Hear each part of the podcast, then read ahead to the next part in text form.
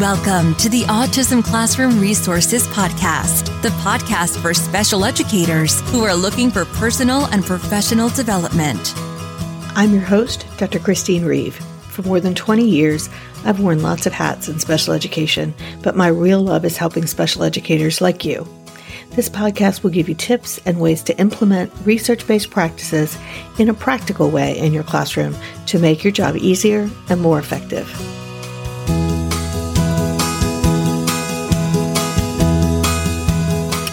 Welcome back to the Autism Classroom Resources Podcast. I am so happy you're here.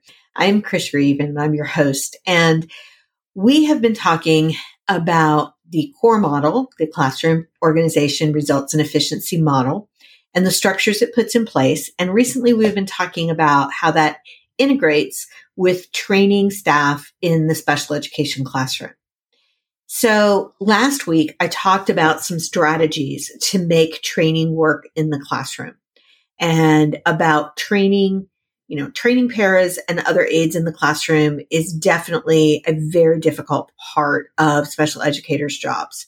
So I talked about how training fits into your day and how you can make it work in the classroom in episode 152. So if you want to listen to that, you can definitely find it at autismclassroomresources.com slash episode 152.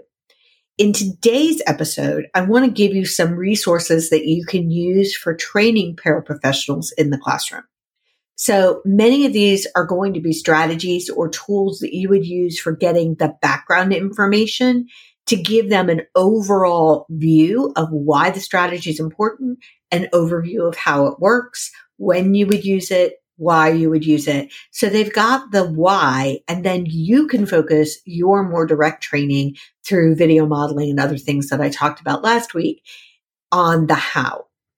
So I'm also going to give you some places where you can download tools that can also be helpful for you in terms of connecting your staff with the tools or tools that you can use in your training process. So let's get started. The first one that I want to talk about are our free, three free webinars that I have in the free resource library. They are available to anyone on staff. So a staff member can also get a certificate of completion when they have completed it. All of them are a little less than an hour and you can find them at the link in the show notes. And also I'll make sure that the link is in the post for this episode at autismclassroomresources.com slash episode 153. Just to give you a brief overview of the webinars, there's one on implementing independent work systems that I think is a really good match for teachers who have not used them because it talks about how we set them up and the important components. But it's also really good for paraprofessionals to have an understanding about why they are doing it and what it involves. So it's going to give them a good overview of what independent work is all about, as well as the nuts and bolts of how to set it up well. I do recommend that if you send them to these webinars, that you participate in them as well if you haven't already, because that's going to make sure that you're both getting the same information. And I don't want to have them hear something from me that contradicts something that you do, although most of the things I talk about are best practice, so that shouldn't be the case. Now, if you're expecting them to follow through with behavioral support, then there is a webinar on preventing challenging behavior in the classroom. Again, I think that's a really good choice for paraprofessionals because typically they are dealing with challenging behavior in our classrooms and with our students. And it walks through some antecedent based strategies and tools to explain why we use things like visuals and why we structure the room the way that we do and things like that to give them again some background information to know where you're coming from. And sometimes it's just helpful for them to hear it from somebody else.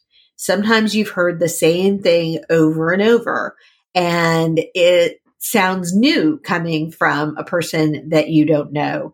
And because they're watching me on the internet, you know, they may think this is an expert that's telling us what to do.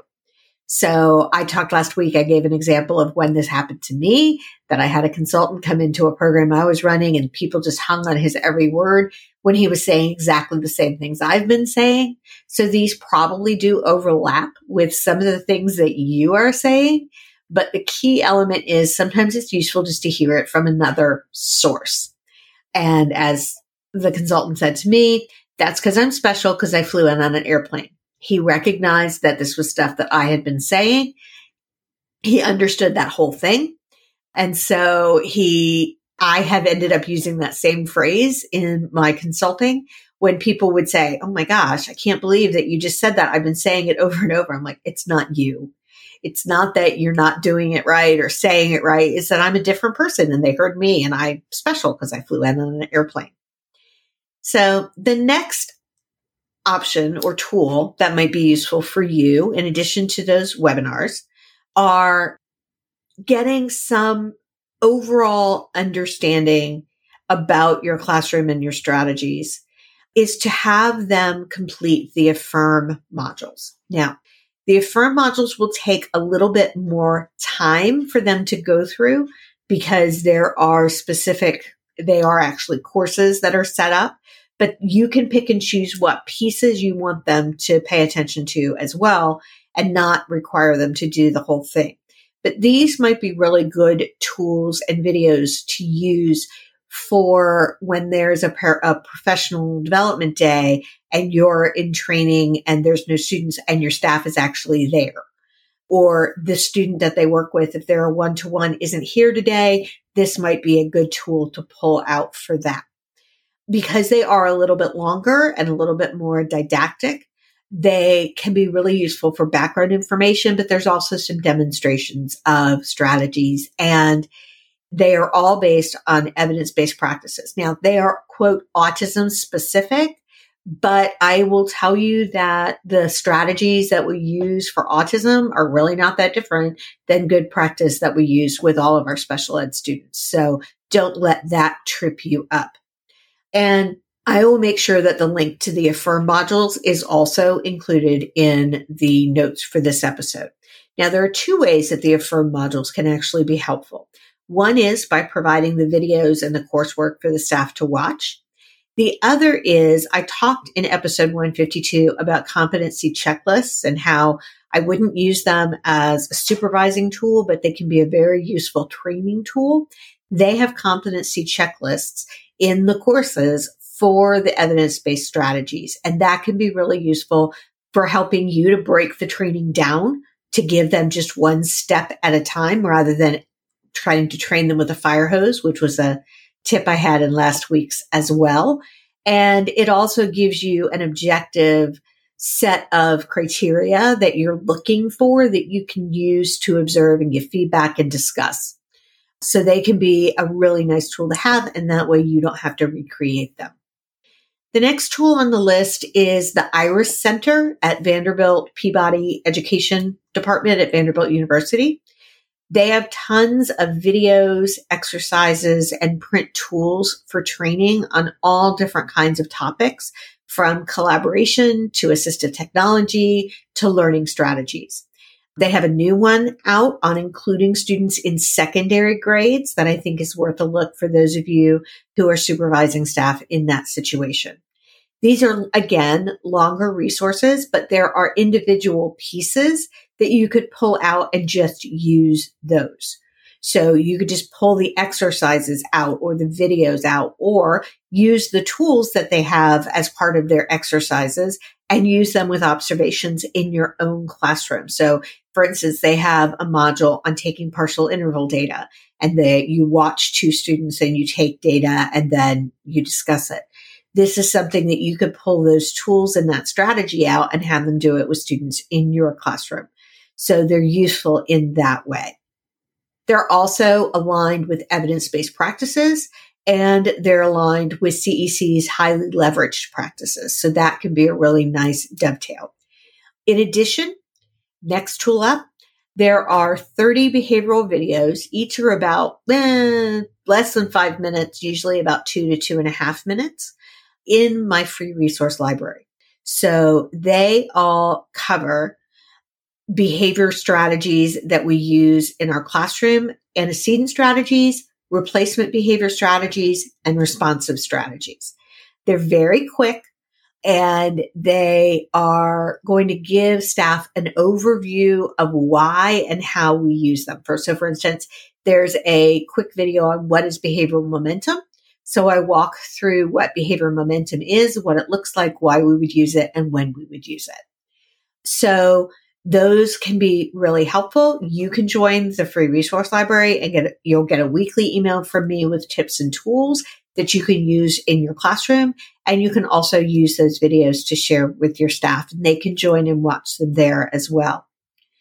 Finally, if you are a member of the Special Educator Academy, we have a whole section of training resources, some of which are designed so that you can download them to share them with your staff.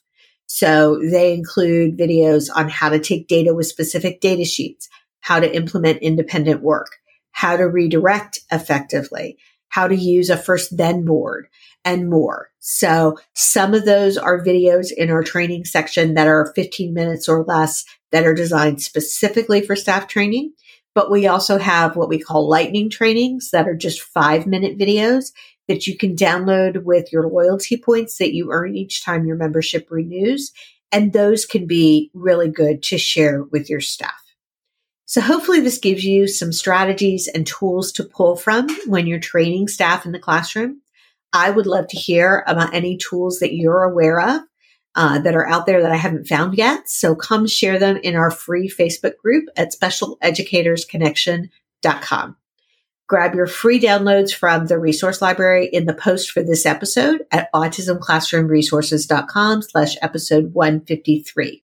And make sure to come back next week when I will be talking about how we can tweak the core model and our core model strategies to accommodate for staff absences. Until then, have an amazing week.